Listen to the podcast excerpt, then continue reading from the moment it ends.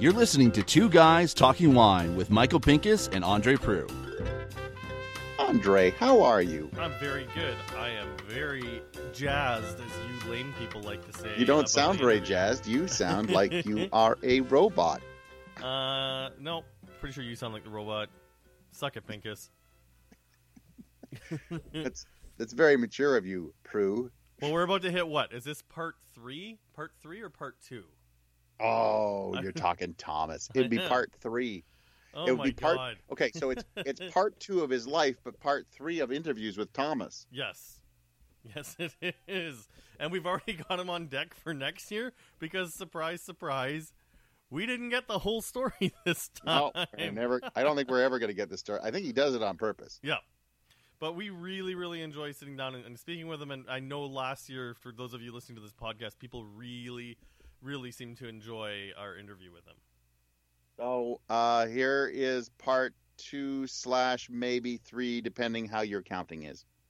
Elvis is in the building. He is. It is. He was most popular podcast we had. Plus, we promised there'd be a part two. There would be a part two. Very And- excited for this. It's taken us literally a year to get our shit together to do this again. So we got Thomas Bachelder in the building for part two of the life and times of Thomas Bachelder.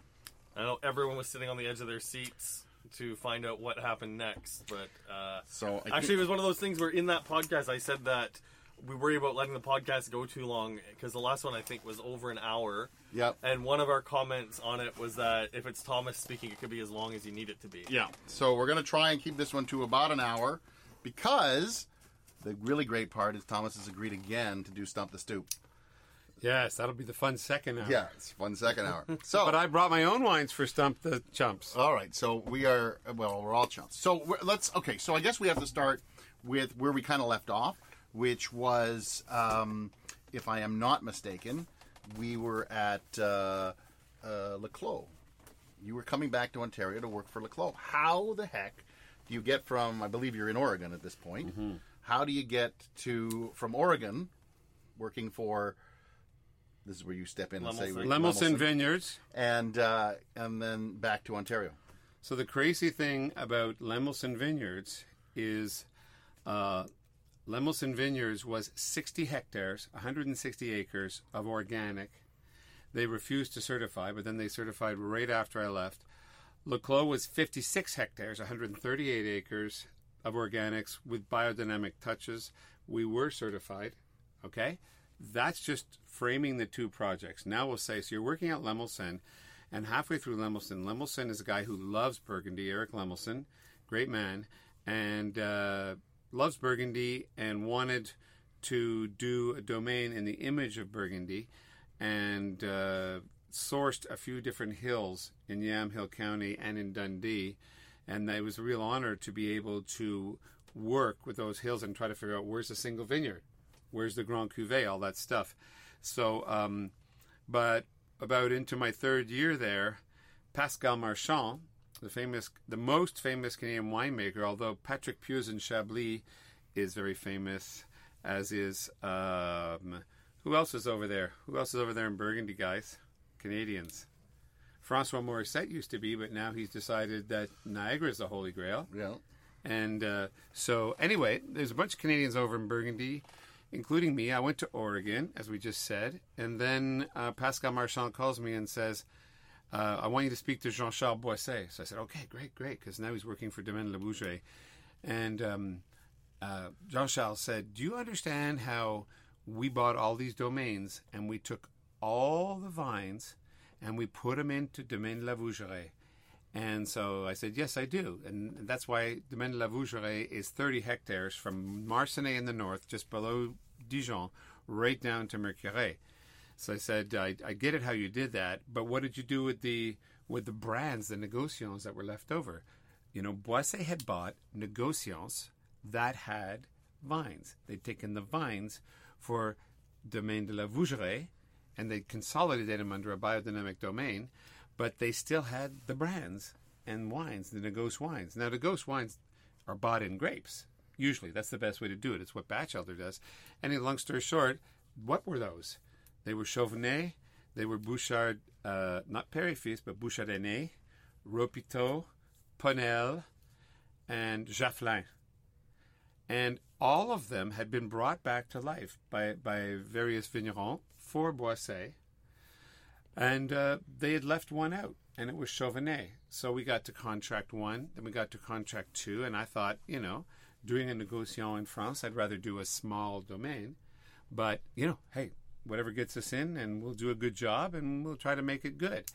And uh, get the better contract for Chauvenet, and they had asked me to do the Clos Jordan, and I had come home and uh, checked it out with Pascal at Christmas, and Claystone was sticks, little sticks, like drumsticks sticking out of the snow. And I went, oh, I thought I got away from the Canadian winter.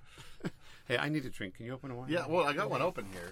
Okay, let's do it. It's it's been a long day for you. We understand, so Yeah. we appreciate you. We're pre-bottling. We're pre-bottling. Bachelder bottles over at Southbrook. Our cellar is in Beamsville. It's the back cave. It's hidden. Ask me about that again sometime. Okay. But uh, but here, Andre. So you know we have a. This is a Wismer Park vineyard, and we'll talk about that. So here's uh, here's the crazy thing. There'd be there'd been somebody else when I refused the close. There'd been somebody else uh, fingered for the job. Hang on, So- hang on, hang on. so you refused the clove? the I refused the clove because I saw little drumsticks coming out of the town. Not not not chicken drumsticks, but And we drumsticks. got to be careful about you about people being fingered these days. So, so I'm just saying. I'm just saying. So uh, so I, I refused it. It was depressing to come back see it in the winter. Yeah. But I refused it not because of that. I refused it because uh, I was going to re. I was going to make you know Chauvenet live again, which it still hasn't been. Google Chauvenet, and So your plan was to go back to Burgundy. Yeah, plans to go back to Burgundy from Oregon, and what happened was uh, uh, whoever they'd picked to do it couldn't do it, or had conflict of interest, or whatever.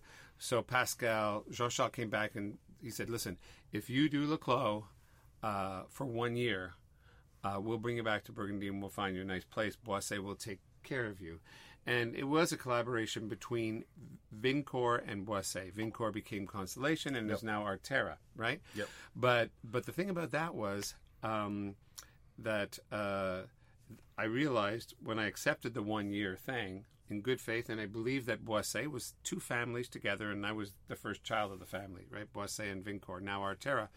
But I realized that oh my God, we have to build this Frank Gehry building.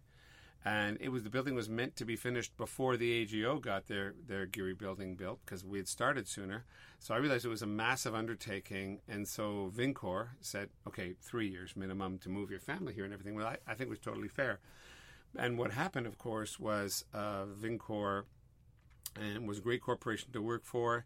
And the Clo was a great domain project down in Jordan Station. We found a building with Kevin O'Connor, the lamented great real estate guy who actually bought the building for us that we were in, that I met you guys in, and um, and rented it back to us because we weren't in a space to buy a building when we were buying another. That was that one. big green building on the yeah on the. on 2540 South Service Road. got it. Yep. Tawse owns that now for, and they do their sparkling in there. Okay. And so now the the Clo was off and running, and after a while, I didn't care about going back to Burgundy because here was uh, Canada's big chance to get known internationally. And I think for me, that was the drug about the Clos Jordan. The usual in the New World, discovering new terroirs, finding the best part of each terroir to make a single vineyard. Not necessarily the best, but the most characterful, maybe. And uh, making a great village from all all the o- other wine, and in both white and red, an all Chardonnay and Pinot project, organic and biodynamic, domain bottled, all in the town of Jordan.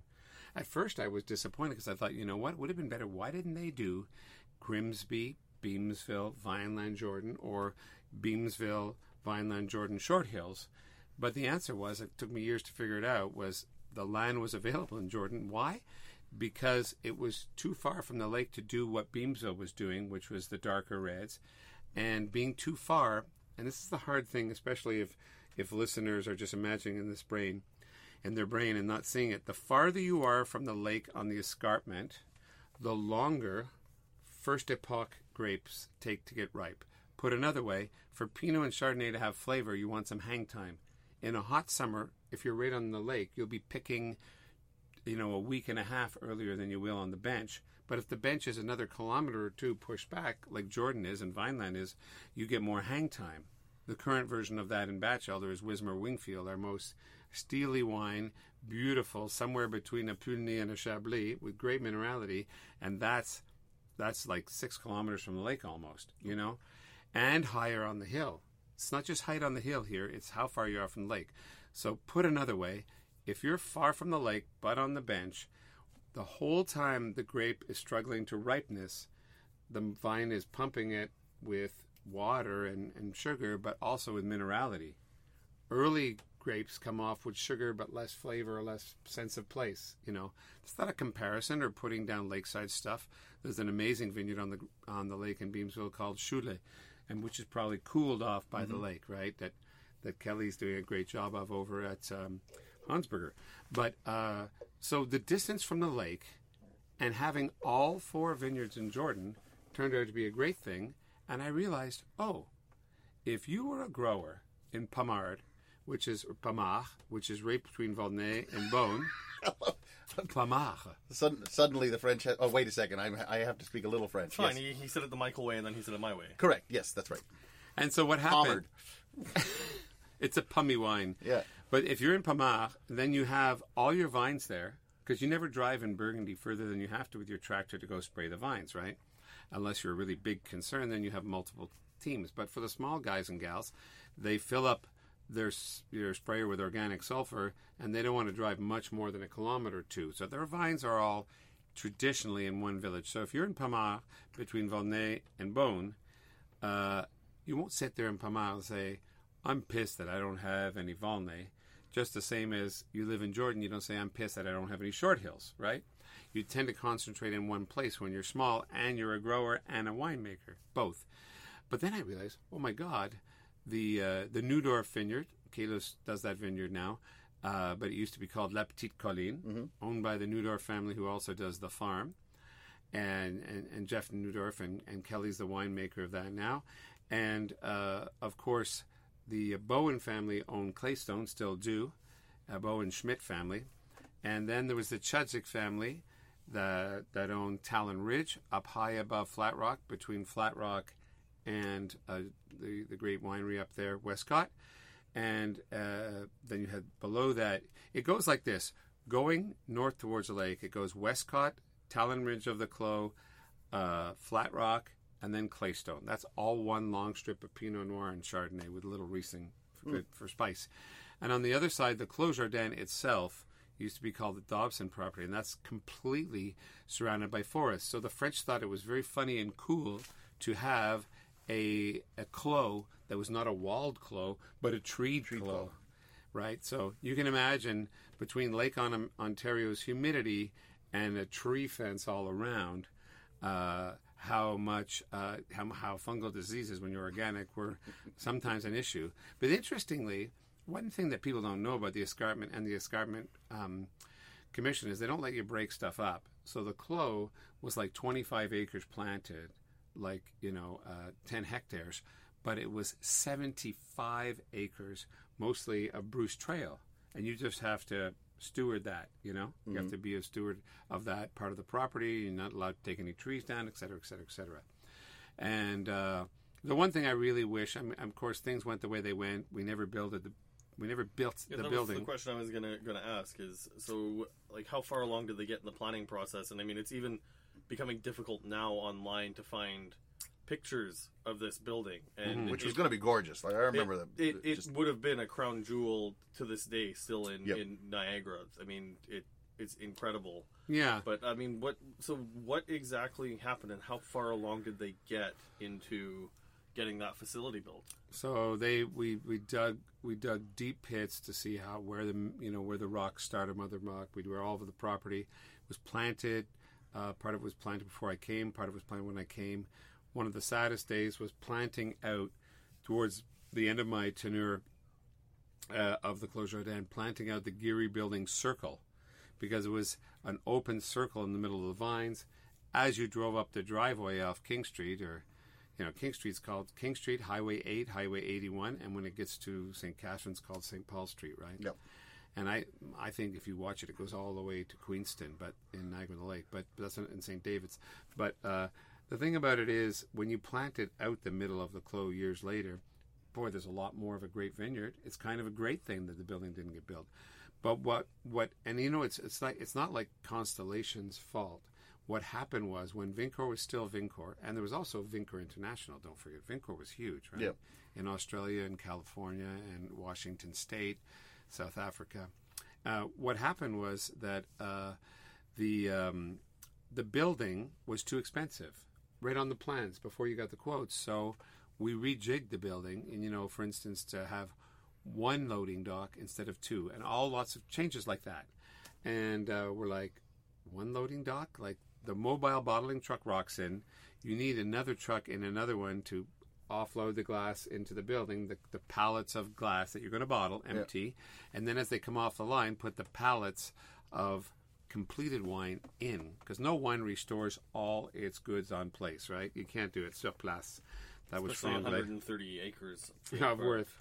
So, so what happened was I, s- we were making compromises that weren't that good. So they told me it was going to cost 16 million, and then it went up to 19 mil- million, and that's when we rejigged it to try to see if we could save money everywhere we could save money. And then the last count it was like 32 million. And I think when you screw with the integrity of something, as we say in French, soufflé, such a crazy building, and that has all these shards and cloud-like, uh, cloud-like features, and now you're trying to bring order to it that's outside of what Frank and his team did. You're now micromanaging, and the price went up.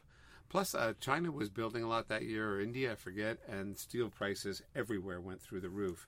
And that was a lot of what pushed it. And there was a lot of steel, there was some titanium, blah, blah, blah. So um, they shelled it for two years. Kevin O'Connor, the great Niagara on the Lake realtor, took me through 15 buildings across the peninsula from Virgil to Beamsville. And Helen Fisher, the great researcher, suggested uh, this lakeshore produce or lakeshore flowers it wasn't a greenhouse. It was a building that was a cold room for flowers once they were cut. So it had 18 loading docks. So it was like hmm, 18 loading docks, and we just cut the one we're building from two down to one. So um, I need a break here. Can we tie this? Sure. Yeah. So My Wismer Park. yeah, so it's mine. I, well, I got a little lash left. Well, Want a little more, Andre? I'll take a bit. Okay. So just so we can understand it, Wismer Park is very red soil, and uh, from I, I don't know if I said this in the last uh, podcast, but the thing about Wismer is they are always adding to their holdings in Vineland. It's a great place to have holdings if you like cool climate varieties. As I said earlier, cool climate varieties given longer to ripen taste more and have longer finishes and have more dry extract and have more minerality.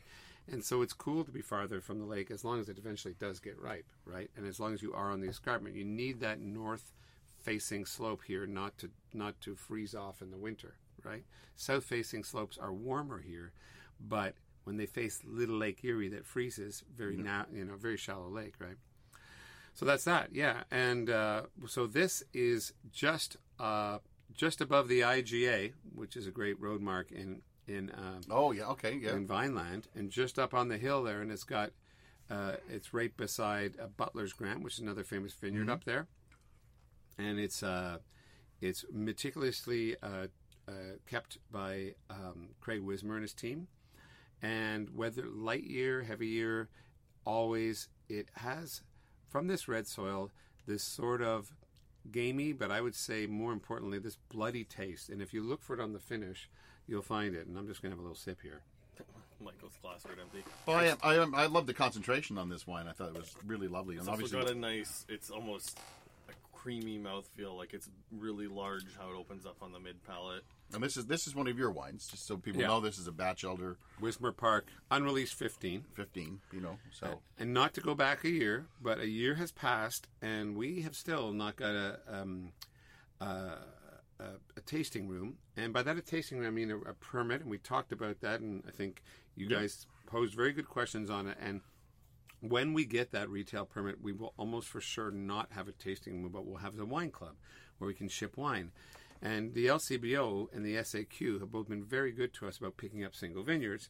But let's say you make uh, 200 cases of a single vineyard or 100 case 100 cases what we usually make and they say oh that's good uh, we'll take 50 cases and then they're on to the next vintage by they sell through Yeah. and they come again what i'd rather do is reverse that paradigm and uh, mary would love to do this mary delaney my wife and partner is you come to your wine club and you say right we've got 100 cases of this 50 are allotted to the wine club and now we've got 50 for the LCBO. You talk to the LCBO. They're very open about it. They're very good. And they'll say, well, actually, we only need 40. Well, that's great. So then you put another 10 at the end, Yep. you know, out to the wine club or, but, but we're too small just to hang out, uh, all weekend, you know, we'll, uh, in, a, in our, in our tasting room and the But you're property. so busy too. I mean, Yeah, you're you're everywhere. Like, and sure, I know at Taste of Oregon, you had one of your daughters pouring for you at, at that event. But I mean, it's still great though now that the whole family's getting involved. That I mean, you have a third body with Yeah. with the family name to be able to help pour your wines. Well, it's, it's nice that you can come and hang out in the basement and chat with us too. So Yeah. if you had to do a store, you Yeah. know, we wouldn't be able to do that. Now, and that is, you know, I really love Big Head and Andre and the whole Lipinski family, Kaya and, and, and Jacob and everything. But they, um, they, uh, they have to be all the time at that store. Yep. I mean, all the time there's got to be somebody there, and they do a great job of it. You know, you go, it's so mystical. You go down between the tanks, and they're either doing a cellar operation or selling someone wine between Yep. the tanks, right? Yep. And it's so real, and it's such a good story. Um, but but we don't only do that; we do other things too, right? Um, Well, Thomas, how many cases of wine are you making in Niagara right now? uh, we're, we're we're just getting ready to bottle 2,500, which is up. Like we need to make 10,000 in Niagara, you know, and or or 20,000 if we could have an unoaked Chardonnay. If I can figure out how to do that, as far as I'm concerned, nobody has. I hope that's a blind one you have for me. I would love to have a simple unoaked Chardonnay with just enough verve to it. Here, here's my definition of a good unoaked Chardonnay, like a Chablis. We all drink it, and um, we're having a barbecue. Someone brings some scallops, and you say, "Should I go get a Meursault or should I go get a, you know, a Matiar Vineyard or Quarry Road from Tawse?" And we say, "No, this is tasting good. Pop another bottle of the unoaked." That has never happened in the history of Niagara. I was going to say, well, I mean, Pop me an unoaked. Listen, yeah, I I, don't have really said, I've say said that it at all. before too. Like Thomas, right now your your Niagara Chardonnay at twenty five dollars a bottle in uh, vintages. Is it still an essential? No, it's not an essential, but we're, we could never make a thousand cases, so they're just going to buy the same amount we always made, which was about six hundred cases. Okay. so it's But good. it- It's coming but, out but now. I mean, it's one of those things where when the price dropped down from Love twenty nine to twenty five, it became one of the best values and one of the nice, most rounded Chardonnays on the market. So, True, and I would, I, I just, I, I'm not gonna, I'm not being. Uh, so I should have given you that. We're rinsing with Chardonnay here, and, Which is which is the best use for Chardonnay? Yeah. Uh, ba-dum-bum. Shut up, Michael. no, but if uh, you know who, you know who's the master of unoaked Chardonnay and Niagara? No. Those early Casaba. Peninsula Ridge. Uh, I was going to say Casaba. They do I great haven't on tried it. Chardonnay. Oh, Oh, I got to try it. So I, I'm, I, sp- but but when I remember when Jean Pierre Colas first moved here and, and made those killer whites at Peninsula Ridge. Not that Jamie isn't, but just that they were set a standard. And maybe I was just all like, wow, a new region, and I was just in love with it. But you know when um, w- when even simple Chablis finished, and they're not that complex. Let's say a simpler one at twenty two bucks. When they finish with that sort of gunflint kind of tang that they say comes from the Kimmeridgian soils, and I would just maybe it's that most of the of the unoaked Chardonnays here come from higher producing vines. Maybe somebody needs to try a low yield one, and still put it out for twenty bucks. That's it, but what do you do with that? Like fruit's so expensive here that it's. I mean, especially dealing with Craig Wismer, like your costs are. You're paying fruit premium then. Was that an ad for Craig? Craig, if you're listening, no, it costs them a lot of money to grow it too. I know we all get it. Everybody, everybody charges a fruit premium, and we're just lucky that there's people who sell it to us, right? So this is this is uh, what is called mineralité. Oh, it's 16, and this goes to Quebec, usually in the SAQ, but to licensees here. This is really good. So this is all over Niagara Lake. This is recently bottled, 16. It's delicious. It's definitely it definitely tastes like the summer. It's sort of pineapple and tangerine. Is there a lot of oak on that, or just No, it's just a mm-hmm. fat year, man. Oh, but it still red- has good that's minerality. fruit. 16, man. Just a little bit of the vanilla t- to it, but so? And so we have the same label here from Oregon, Mineralité de l'Oregon. Would you do the honors, I'd sir? I'd be happy to. Mm-hmm. I got that. You're going to open one? No, I'm just gonna keep it over here because I don't want to share it. Oh well, that's Excellent idea. So you haven't even tasted it yet. Just getting my uh, making sure the phone ringer's off here because that would be very. Uh, so um, I'm used to okay, working so- with. I'm used to working with hosts who don't turn the radio, uh, turn the ringers off. Uh, Well, this just one's- shout out to Jim Richards. Okay, so uh, let's get This you is back off. on track. Yep. And uh, Get back to the I- Clo. I guess so. You're at the Clo. They basically say now it's too expensive to make uh, Frank Gehry's building. Frank Gehry's building. Did they go? Okay, we're going to make a building, or it just it just was scrapped completely? We're now a virtual project. well, now we had, now we have the rented building forever instead of just a two-year wait. And Don Triggs was a visionary, right? And uh, Don Triggs, as of Jackson Triggs, now he has that great. Him and Elaine had that great project, Culmina. And we just spoke with him. Uh, if you have not heard that podcast yet, Go back and listen to it. And we can Don's now a turn great- to the next page. Don's a great storyteller. Oh yeah, and he's like, he's an icon of the Canadian industry, right? Or or maybe the worldwide industry because they did so much with Yeah. Vincor, eh? I'm not ready to dump this. Uh, Oh, I'm- Mineralité. Is the LCBO not going to take this? No, but the LCBO is going to get a slightly firmer, the black label that looks like a chalkboard. It's a slightly different cuvee. Okay. No, this Is there, Miller there a way for me to buy that as a consumer in Ontario? Uh, there would be as soon as we get our license. If you'd say I walked in the cellar and said, "Oh, you know, I know it's a licensee one, but I'd like," it," we'd say, "Sure." Here, pass me some plastic. oh, speaking of that, can we talk about our girls? My girls. I have two girls, age 21, and uh, we're going to do a blind Wrapped in Barbie. plastic. That's right. So, uh, so I'm looking at two Barbies from Michael and Erica's niece, right? They're, they're going to be uh, for my niece. Yeah. and hopefully she, her mom, won't hear this podcast. No, by that time she's uh, already got them. Yeah. So Yeah, so they're that's coming in good. from Australia. Yeah. They're coming in from Australia, and what we have here on the left, we have Barbie in a, s- a sky blue, uh, sort of a It's going to be denim. I think it's to be a denim. Yep. faded denim, and a, a nice brooch on her shoulder that, you know, is a summer brooch that it looks like snowflakes, which is incongruous, but somebody must have slapped it on there. Yeah. She's blonde with blue eyes, and then we have another Barbie with slightly wider smile, blonde with blue eyes, and she's all tartan all the time, with uh, wearing a tartan robe, uh, black, white, and red, and uh, she has a little pink tutu. Which is around her waist, which is very strange. Very strange, It's yes. like a belt. Why I bring this up? It sounds you have two girls. You say you know there's no freaking way they're getting Barbies, and boy, do you relent as soon as they're the only kids in the class without Barbies. Yeah. and they have so much fun playing with them. So Mary says it's a special birthday coming up, and I'd really like to go to India. And I'm like, what? And she goes, yep. And you're not coming. You're staying home with the girls. I'm like, okay, that's fine, and uh, have a good time. And it's your life dream. She's read every English language book on India, right? And so, um, what happens? She goes, I've reconsidered. A month later, you can come. I'm like, well, who would get from What's the Girls? We're from Montreal, and you know, there's our parents. Everybody's in Montreal. We're going to go for a month to India. The year's 2007. It's the year we hired Seb for the Clos Jordan. So uh, Sebastien Jacquey, who's now at Megalomaniac. Shout out to Seb Shout out to Seb. and uh, and making great wines over there. And uh, what happened was uh, we got there and we were so scared that we couldn't move or walk down the street. So we started to take tuk tuks. You know what a tuk tuk is? Those those bikes with the, the the guy running in front of it. Yeah, What but is it? they have motor now. Tuk, Oh, tuk, okay, tuk, all right. tuk. And they're fantastic. Then we said, okay, let's do something crazy. Let's start traveling. But the buses were, we, you know, traffic in India is like a moving serpent down the street. It's totally amorphous. And we said, let's take a cab. And it was a battered up 50s cab. Like, picture, you have to channel the look of the cars in Cuba. And that's what it looked like. And we're in this cab bumping over every road in southern India in Tamil Nadu. And all of a sudden, on um, uh, the radio came the Barbie song.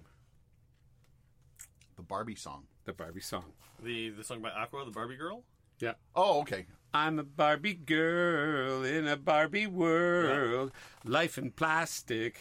It's, It's fantastic. I'm a Barbie girl. And okay. so I know and the look at the these words. Barbies are like right here sitting in plastic happy as the day is long. So this brings you back to India. India with and the other thing I want to teach everybody in the world about India because I hope everybody listens to your thing is the amazing thing is you say why are the goats on the side of the road? And why are the dogs on the side of the road? Why are the cows on the side of the road? And why are they sort of sifting corn on the side of the road to take it like corn seeds or kernels to take it to market? And you know this this beautiful paved road in southern India, and then I realized is this road has been here for 4,000 years. It just wasn't paved until recently. Yeah. And every generation of every being on the planet knows that's where they got to go for food or water or whatever, Yeah. right? So even the wild animals are there or the domesticated animals, they just hang out on the side of the road and you're like, there's some bush over there. There's like some shade. Go, go. And you're going around the goats and everything singing the Barbie song. So I thought that was a nice little interlude, given that you already had the Barbies upstairs. So, so this is the interlude. India from leaving Le Clos Jordan. Yeah, I guess to- you're leaving the Clos at this point. Uh, I'm about to leave the Clos, and I'm going to do something really fantastic, which is go get a domain in Burgundy. And Mary is up for it. And uh, now we're drinking the 14 Mineralité, but it's from Oregon, this one. Yeah. I love your wines from Oregon. But And this one's in the everybody knows that. LCBO. Okay.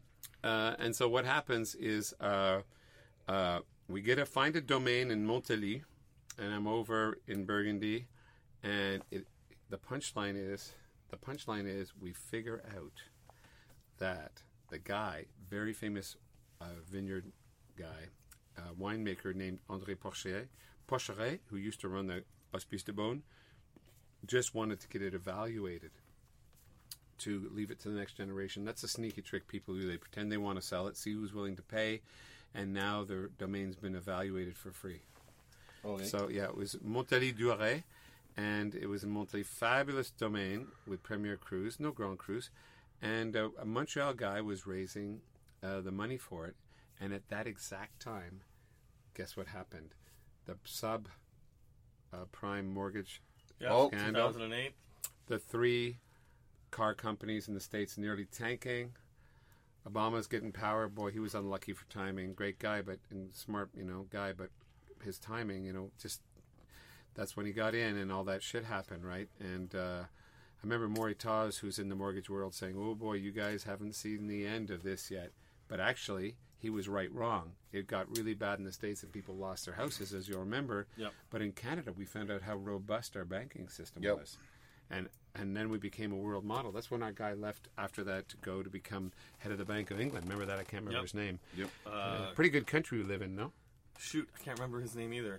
All right. but Yeah, can come back. We can go, it's not a it's not a wine thing, so let's just Yeah, let's just pass out. right over it. Yeah. So, but here's the funny thing. You're just dying to get onto a computer and look that up. I, I Not am, allowed. though. But I mean, that- I come from a financial background too, right? yeah, I know. did. I did mortgage sales. So, So uh, so what happened is um, so you're ready to, you're packing your bags. You're ready to go. these guys we're going to raise six million to buy the domain and a couple of million more to run it for a few years. You know, because you can't just buy it and uh, you know. But there was stock that you could sell, and it's a good domain. You can check it out, Monthelie Douhairet, and it passed to the the kids, and maybe that's the best thing. But um, what happened next is that meanwhile we were starting something in our backyard called there were four C's in it the Cool Climate Chardonnay Celebration, which became um, I4C, which became I4C, the Return of Chardonnay. And the important distinction, Mark, Mark Carney. Carney. Mark Carney. Shout Not out to- to Mark Carney, I guess. not to be confused with Art Carney of the Honeymooners, No. Jackie Gleason. But uh, that shows my age exactly. Go Google that. You'll know how old I am. But the thing is, no, they, they Well- did reruns. They did lots of reruns. So I Talk guess about just, off on a just, just- tangerine. Just, just, well, just to take a bit of a, a pause before we get into I4C, um, which is an event that I look forward Correct, to but I every thi- year. But but you coming from Oregon, Mm-hmm. They throw a big Pinot Noir powwow every year. And that's why I got the idea. So So it's is is it your idea? You're the reason why we do I4C. I know there's lots. I don't. I For know sure, it's- I know there's lots of credit to share with with the people who are involved with organizing it. But was it your idea that you came? It to was my idea, and I was the vice president for a few years. And Harald Thiel ran with it and made it live. And of course, Dorian Anderson and now Trisha Mollicott, uh, Daniel Giroux helped too. But everybody helped. All the wineries helped. But what for his, for you know for posterior's sake? I mean, posterity's sake. yeah, you Posterior. posterior. That's fine. I think you did it on purpose. Uh, you know what, eh? That Oregon wine has great minerality. It's just not a limestone minerality. It's a sea salty kind of savory minerality. But I kept a bit limey. I don't like it when they get too limey. I, li- I like the balance I don't know on if we that. should I be mean, saying limey too long. is- so so that the minerality from Oregon does that spend some time at That oak? means Englishman. Everything I do is 100% barrel fermented. is We that just- older oak on the? Yeah, of course. Yeah, on is this. like neutral oak.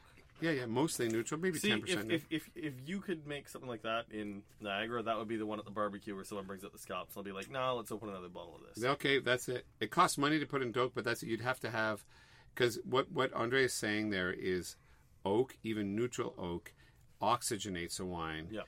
And the wine feels claustrophobic in a big steel tank. It doesn't feel claustrophobic in a barrel. In fact, it about that is evaporates. it has it has mouthfeel, right? 'Cause like the it's, it's got a little bit bigger mouthfeel because the, the the problem with unoaked Chardonnay in Ontario, especially from a cool vintage, I Is think that it's claustrophobic. Chardonnay. Well, I think claustrophobic is the perfect way to put it. Is it it it never has a chance to open up on the palate. It's Right. it's sort of like one note, a lot of citrus straight through, and a little bit of oxygen. You get a little bit more orchard fruit. You get apples and peaches, even in a cool vintage. So I I, That's well put. I have another question. This though. guy studied his shit. I mean, Well- his uh, shite.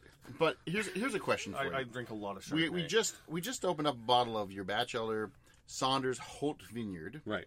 2015, and somebody sent me a picture and they said, "There's no way that Thomas is using a plastic cork," because they had opened a bottle of your wine and it was a plastic cork. Yet Yeah. there's a plastic cork. What is going on with that, So Thomas? is- I thought you were smarter than that. I know. So look, this is uh this is a, a, a that's not plastic, but it is plastic, and the the, The, other ones are, are real cork. So no, no, the other ones are cork, They're diamond. Diam made Diam. from blasted up cork, correct, but but that's and a this is one. Noma's Triada, and Noma's no, that's made from or that's the first organic cork, and it's made from sugar cane, which they blast up and put back together. But when they blast it, just the way they make it, you know how you can make bottles out of uh, what do they make plastic bottles out of? They can. What's the green? What do they make it out of? They can make it out of some sort plants of plants. stuff Yeah. yeah, yeah. yeah. So bamboo or something. yeah, like yeah. Well, bamboo, sugarcane. So you can make plastic out of sugarcane. So Noma is doing these corks out of organic sugarcane, and the, and Ken Wright, great Pinot producer in Oregon, making twenty thousand cases of Pinot a year, whatever it is. Yeah. All Noma, you know. For how This- long though? Like, do we know what's going to affect underage? No, we don't. 'Cause The issue I've had with, with Michael is we've opened up some wines from uh, Colio, Lake Erie North Shore. Sorry to pick on you guys, but from like 2003, 2004, that just smell and taste like plastic when we open them, Yeah. right? That was another generation. So that's the Noma plastic cork, and this is the Noma. So I've Oh, experimented so it's with the same company. Yeah. But this is their organic green bamboo. It's weird to have an organic cork when you think of it. But I, I do admit it. Look, it this has a more org- of Isn't a. the regular so- cork organic cork? So, Well, no, I so mean- Look, it's organic. so- it's real. It's I know, I know. We keep But it's not interrupting you. certified organic, though. But, but give me the elevator pitch on how is this not going to screw with your wine? And as Michael and I have said, as consumers, we're skeptical, especially hearing that it's the same company that uh, made the corks that ruined the Colio wines that we've opened. Yeah, so I'm skeptical too, but this is not the same version.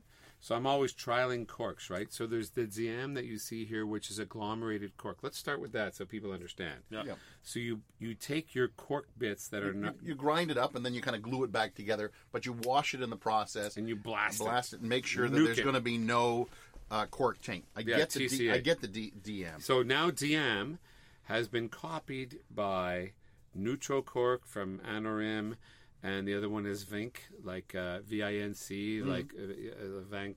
I mean Victorious sort of Vainqueur. And there's there's three or four of them that blast it apart, wash them, put it back together. Yeah.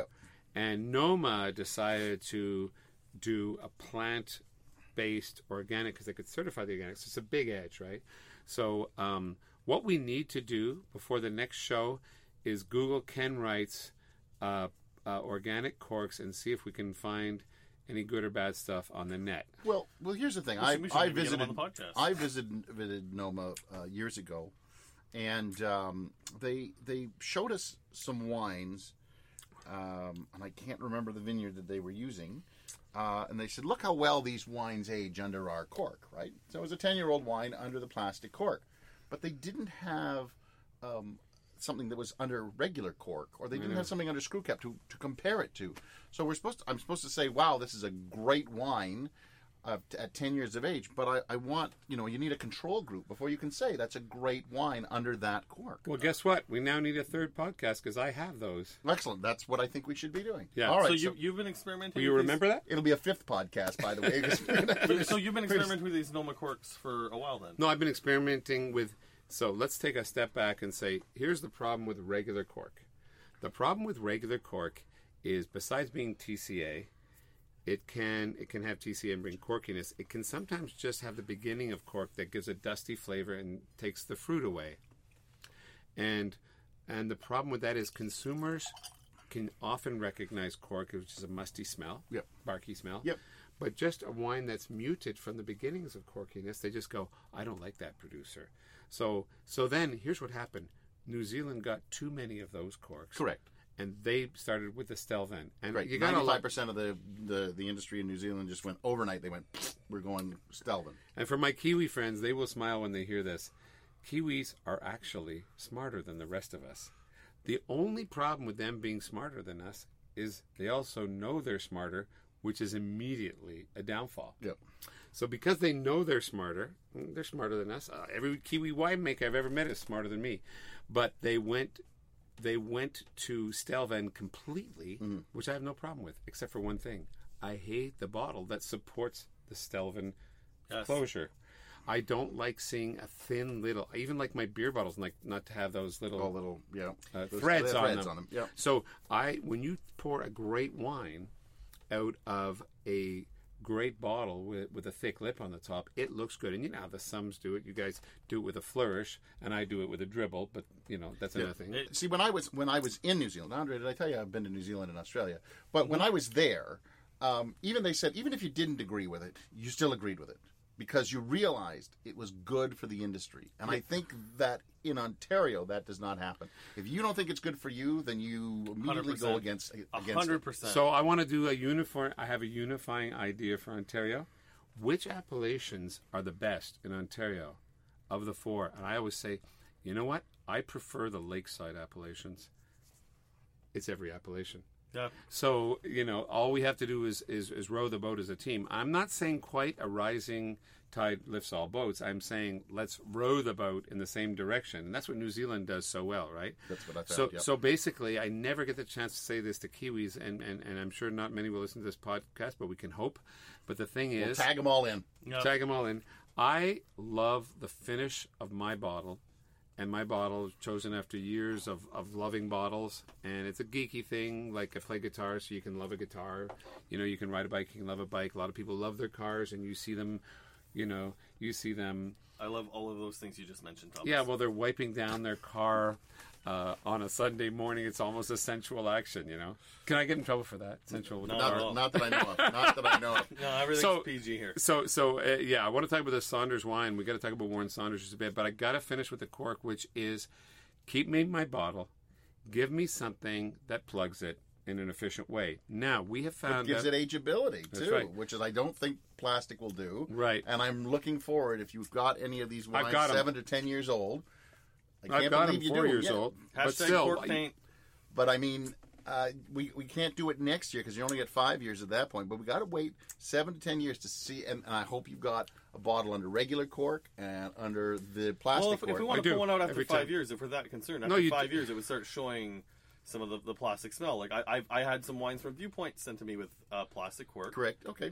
that were made recently, and it, they So- were five years, and they already had that plasticky smell to it. so the 15's been in bottle. Can you smell a difference between Not the that after jam it's been in cork? your, not after it's been in his mouth. Well, He's been this chewing side- on. He's been chewing on. Oh, you both. chewed on it? No, I Yeah, chewed on it to try to see if I could break it open and see if it's plastic It taste, inside. tasted like sugar. It's plant smells based. the exact same. Yeah, they And there's do. no and there's no smell to either one of them. Noma right has now. worked so hard. We have to Google this before the before we have the talk about it. But but my point Right, is, right, I've never done an entire vintage under anything since I got off of cork. I'll always test things, and the thing you have to remember about wine producers on any kind of testing, whether it's in the vineyard or in the thing, is we're not researchers, we're producers. So when the time comes, you got to pull the trigger on something. Yep. And so when you think, ah, I like these Diams, but they're expensive, so you try Neutrocork, or you try the other one, Vank, or you try this uh, bamboo-based organic cork, right? Which looked at one way is the best cork of all of them, and looked at another way is plastic. Your choice. This Saunders Chardonnay is, is the bomb. It really is. It's And I, so and I am and I am starting to realize that uh, we are never going to get uh, Thomas's full story from him, and the reason It's is because he wants to keep coming back. I, I think that's the key. So he keeps going off on the tangerines, so that we have But, but to we, go. we, but we you gotta, gotta focus. We gotta focus. So you're, gotta you're focus buying you're buying a domain in Burgundy. And you, you, you've got, I guess, investors, or you've got the money yourself. No, I got inv- I got a guy who's pulling investors together, hockey players. He had a big Rolodex. That was the end of the days when people had Rolodexes. Yep. Okay. And now we don't even use it as a euphemism for having a lot of contacts in your phone. But he had a big Rolodex. Pulling it together. I said, "What happened?" He goes, "You know, you know what happened." He says, "Everybody just put their hands right back in their pocket and kept their wallet in there." Meanwhile, we'd started the I4C, and what happened was, um, I said, "Guys, you want to know why I had this idea for the I4C?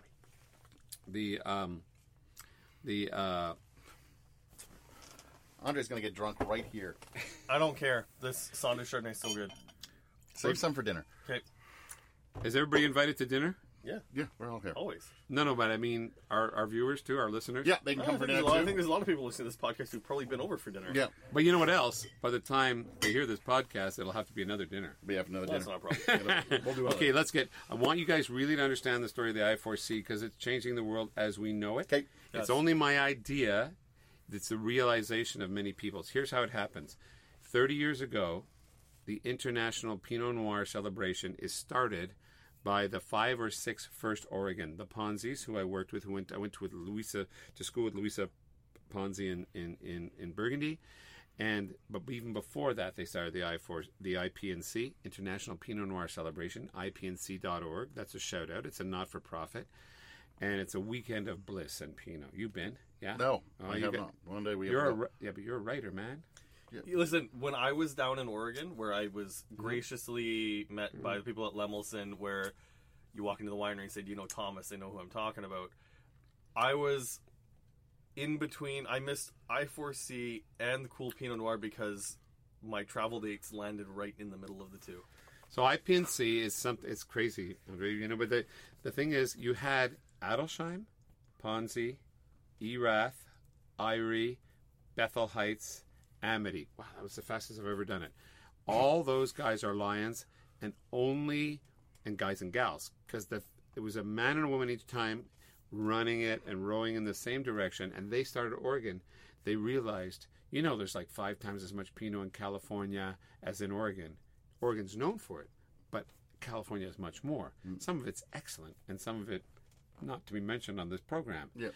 Because it's it's stewed juice, but but no, but the greatest California sh- Pinots I, and Chardos. I mean, there's three hundred dollar Chardos in California, Yep. but th- they realized that they were like the first Christians in Rome being thrown to the lions, the Pinot Noir winemakers. How can we get a name for Oregon? And unlike the French, whose approach is to have competitions, they had a celebration. And do you know, I saw it. I was a board member out at the IPNC. It's always the last weekend in July. So you can know 20 years from now, if you can only save up for 20 years, Michael, just you'll know which weekend it is and you can reserve it, right? We won't do a podcast on that weekend. and uh, what happens is they turn Pinot around to the point where big Pinot states in the big Pinot states are Florida and Texas, surprisingly, or maybe not. It's south talking it's hot. consumers, right? Yep, yep. Okay. They love their Pinot, and I think there came a time they grew up on California Pinot. Those states they didn't so much know what Burgundy was, right? And as a as a demographic thing, I know there's great connoisseurs in those states, and especially in Florida, because of course there's lots of Quebecois go down there and, and, and, and drink Burgundy. It's East Coast. But what happened was, I think because of the heavier, richer calves that are there in hot summers and hot winters in those places, they like the, the, the, the lightness of Pinot. And there came a time after years of the IPNC where people could say, Want a Pinot tonight? Pinot in the States means California Pinot. Okay. And they'd say, Yeah, but I feel like an Oregon. For a couple who doesn't read, or a person who doesn't read about wine or listen to podcasts, to say, I feel like an Oregon Pinot means you've created that niche, you exist, you know? Okay. And, and of course, Ontario's trying to do that right now with our limestone, and I think we're getting somewhere. We don't have the quantity yet. But so you had this first Christians to Lions changing into something that really worked. Well, years later at Lemelson, I'm on the board, and we're thinking, what's the theme this year? What are we going to do? And uh, so when I leave, I come here. I exist from uh, 20, 2003 when I arrived to 2008 before I realized I'm going to Burgundy to buy Domaine Monthelie Douhairet in Monthelie, and I have to give something back to Ontario because Ontario is just a fabulous place to work and live. People are so great that you felt part of a burgeoning industry. It was more exciting than Burgundy, more exciting than Oregon because we were doing it from zero. The Clos was part of that, but Malivoire was already there. Creekside was already there. Harold Tila Hidden Bench popped up. Flat Rock popped up, right? Uh, who am I forgetting? Um, right beside Hidden Bench, Tawse. And, and lots of great Pinot producers were popping out uh, Coyotes Run, and all of a sudden we had an industry, right? I could name lots more, but I mean, and then then what happened was um, we uh, said, okay, if we start the Chardonnay thing, this will be a gift to Ontario. It's like instead of working in a soup kitchen, which my wife wanted to do, I said, let's do something that'll actually unite the industry. So I, because you know, sometimes for for how much weight we carry in the world, we have more bitchiness than weight. But that's another podcast. Yep. It's another podcast.